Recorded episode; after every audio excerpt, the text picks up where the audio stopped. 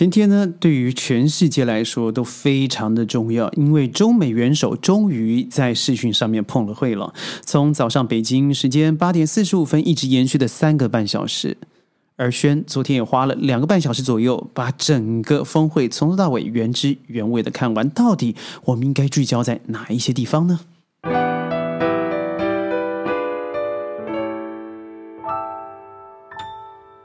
欢迎各位加入今天的宣讲会，我是轩。很显然的，我这个主题啊，这个话题在西瓜视频应该就上不去了。今日头条那没关系，我们就放在 Podcast 里头。既然好的东西别人不接受，那我们就放在这个地方，更值得让人珍惜。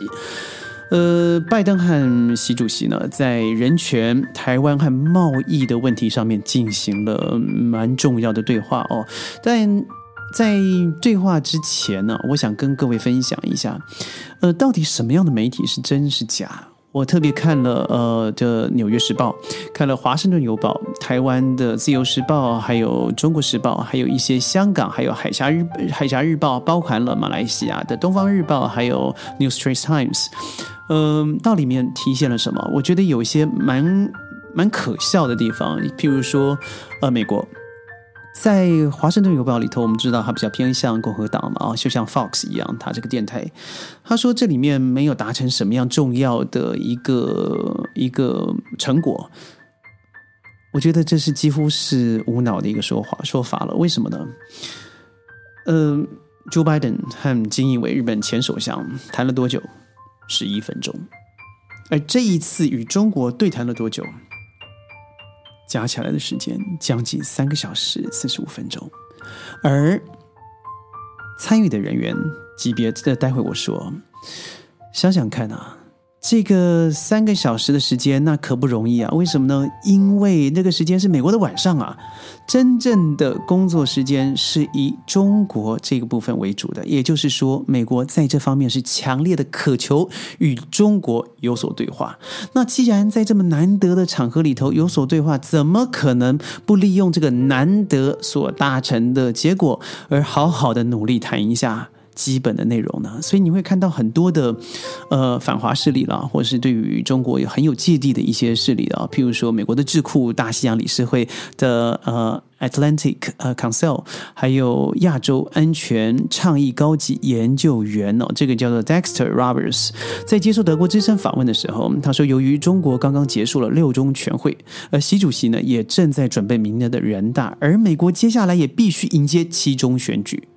所以，这个中美领导人目前都需要透过这个峰会来重启对话。这句话，我是要打个小小的问号的。没错，我相信在内地，中国嗯的确接受这个明年的准备，明年的人大决议。但基本上呢，在六中全会已经做了很重要的决议。我觉得这句话应该修整的是。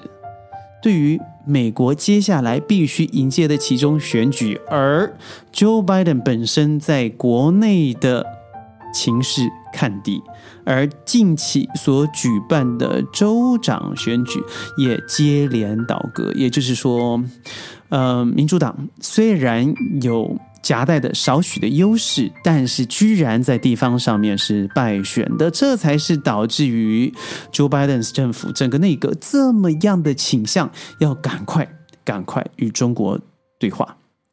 为什么要对话？因为需要呃这个中国的支持来挽救低迷的气氛。他也知道他不能再走一些老共和党的就是老白人的路线了哦。呃，看看美国，他过去的一些历史痕迹，他非常要面子的。看看古巴危机，一九六零年左右嘛哦，嗯，他明明是先撤掉导弹。但他却说是古巴先撤，事实上不是如此。为什么？因为面子。这一次也是，Joe Biden 一上来的时候，一上上任的时候，那个气势如虹啊！他对于这个川普的内政几乎是削规曹随的，而且还变本加厉。到最后伤了谁？看一看这一次的 Christmas 或是啊感恩节，不是桌上的火鸡涨价了百分之三百五十。就连孩子手上手手上拿的 Teddy Bear 也都已经涨价了百分之两百八十，而要回家返乡嘛，哦，Christmas 要 Christmas 到了，十二月几乎就是整个放假季了，邮费涨了多少？而好不容易掏空口袋去超市买的东西，货架上空空如也。为什么？因为港口拥塞。呃，他现在靠的是长堤港或是这个洛杉矶港，而他现在要求的是中国可不可以不要集中在某个港处？那他当然放下自自己的姿态了。更可笑的是，他说：“嗯，他要求 OPEC 国家哦，现在是 OPEC Plus，赶快要。”多产增产自己的储油，那 OPEC 最后决定现在是 Plus 嘛？哦，包含了 Russia 了，他们自己现在白俄罗斯的边境了等等，产油国的沙特阿拉伯了，甚至呃 Venezuela 都说为什么我要这样做？最后否决了这个权益，透露了两个讯息：第一个是现在世界不是你说了算，不是你说了就算哦。第二个是，当你页岩油、页岩油开始大量生产产生的甲烷产生的世界排放污气的排放的时候，你是指着别人鼻子骂的，你要求别人要减产，而现在我可以 say no，是因为你不见得是让我觉得像以前一样取之不竭、用之不竭，而且一定要马首是瞻的美国了。所以在这么多的外部因素与内部因素上面之下，丘巴登政府当然要学习妥协，但绝对不是说，哎呀，这个，嗯，时间到了，我们来好好谈一谈为了世界的和平，绝对不是，老美绝对不来这一招的。所以呢，在这一次的会议里头，我觉得习主席非常棒的啊，一开始就说，哎呀，这是我的老朋友。这样的说说法，我觉得很棒的，开了头，告诉彼此之间，我们不是敌，虽然不是最好的朋友，但是我们可以好好的谈一谈。那之前所有的贸易战也好，在外交上政策用地缘关系来阻挡发展也好，甚至以经济策略来限制内地发展也好，都可以谈了。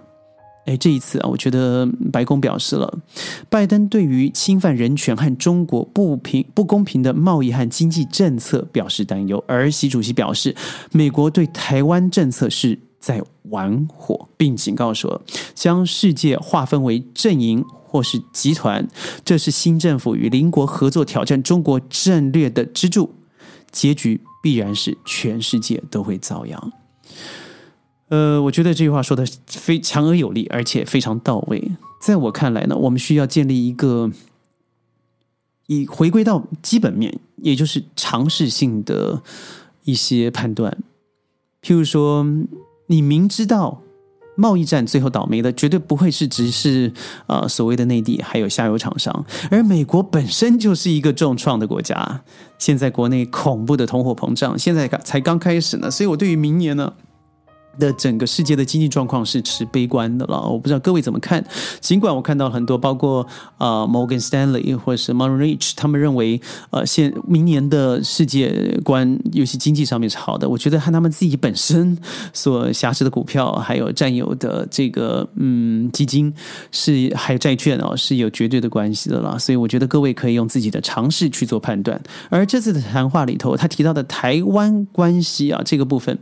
我们知道就，Joe Biden 有一个很有名的事情，就是说错话，或是讲讲话睡着，或者是他对于别人的的名字啊，会颠三 倒四的哦，拼错了名字。譬如说，他说那个那个那个呃，澳洲的 Old Folk 啊，说的就是 Morris。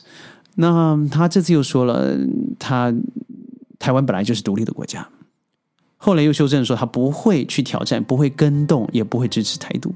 这个东西，很多人说啊，可能是两手政策，但我更想说的是，他应该就是简单的口误而已。那对于他这个判断，需不需要深究？我觉得不需要，因为现在整个呃，在亚洲地区啊，对于中国的支持风向。是已经非常完整的了。现在我反而认为，台湾当局必须要跳出的一个思维，就是你不能够再依靠一个嗯说话不算话、出尔反尔的美国，更不要说未来相当有可能的是共和党再度的上台，他会挑动的绝对是把台湾放到第一线，当做挑战两两岸之间的神经，而成为对外扩张的筹码。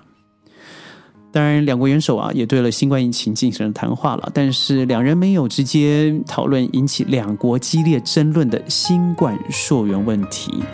嗯，我觉得这个问题啊，永远都是一个指纹楼梯响啊。呃，美国想办法要抓到这个辫子，但是我觉得这和事实不符合。当然，因为事实不存在，你想要捏造出这个谎话也很难。新华社呢，它是以坦率。建设性、实质性和富有成效的方式来叙述。如果当初的金英伟只有十分钟的谈话时间，而现在三三个小时、三三个小时半，呃，美国媒体或者 BBC 说哦，这个不是有很棒的建树，那我觉得你必须要检查一下自己的智商或是脑袋，因为你想想看，一个恋人要谈三十分钟的电话，电话已经很热很累了，那两个手掌要经过翻译啊，我看了都很累了。那他们要说三个半小时，而且身旁所出席的人，不论是 Sullivan 或是 Blinken，而中国的话，杨洁篪先生或是呃王毅先生，呃，都是非常重要的第一线人物。那您说他在那坐了三个半小时是摆架子而已吗？绝对不是。虽然很多人说峰会并没有任何重大重大的问题上面取得突破，我觉得那是决定性的突破还没有。但是我觉得鸭子划水，很多事情您现在或许看不到，但我相信马上就要发生。而且中美之间的关系渴望是和缓的，而美国希望通过这次的峰会更好和负责任的控管两国的竞争。我觉得在某部分上，我觉得很有可能，但是这必须要靠智慧，因为。在台湾问题上面，必须要有智慧的来处理了。我是宣宣讲会，每天十五分钟啊，应该是周一到周五在云端和你分享世界的大小事。这个音频，我想应该是音频吧，嗯，头条一定不会让我上的，所以欢迎您啊点阅转发。我们下次再见，拜拜。